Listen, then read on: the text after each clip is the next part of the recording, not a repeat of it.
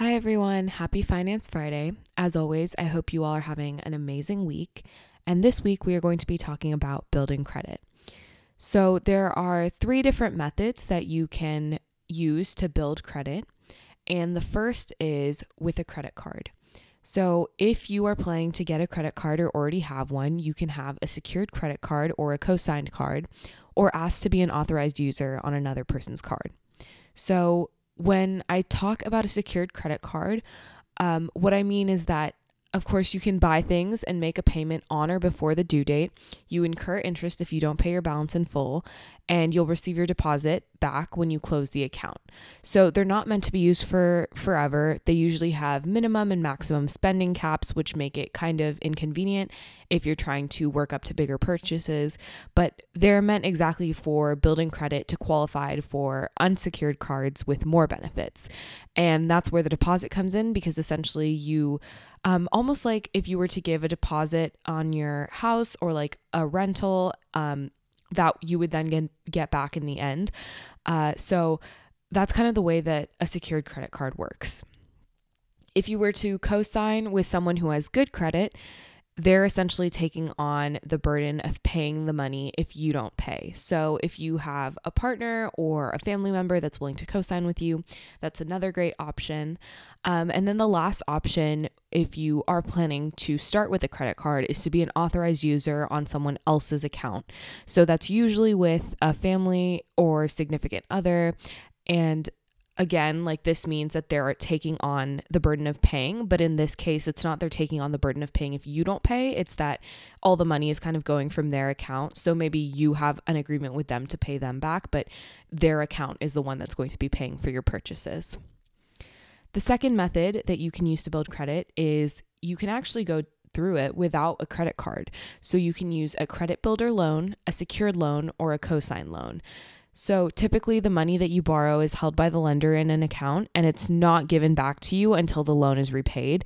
So it's like a forced savings program, kind of, and your payments are reported to credit bureaus, and this allows you to build credit. So, again, it's the concept of making sure you're making timely payments to um, these different formats of loans. And again, they work the same way. So, secured loans, again, would be a deposit that you put in and then you get it back in the end. And they're meant obviously for temporary reasons.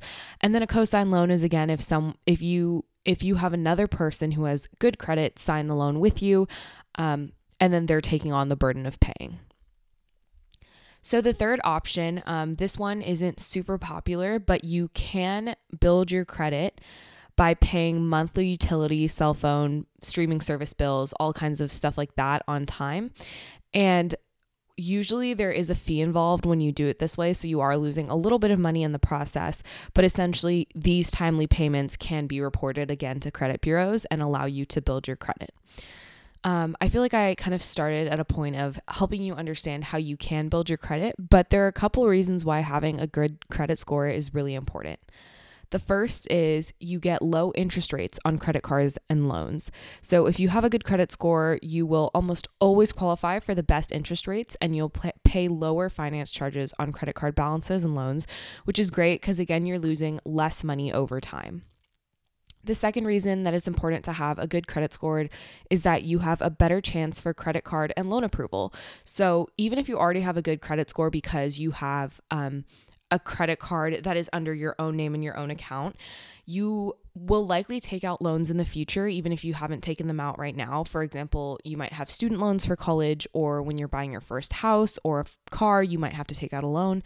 And if you have a good credit score, that is one thing they do check. They also check your income and other things like that, but it increases your chances of getting approved if you have a good credit score.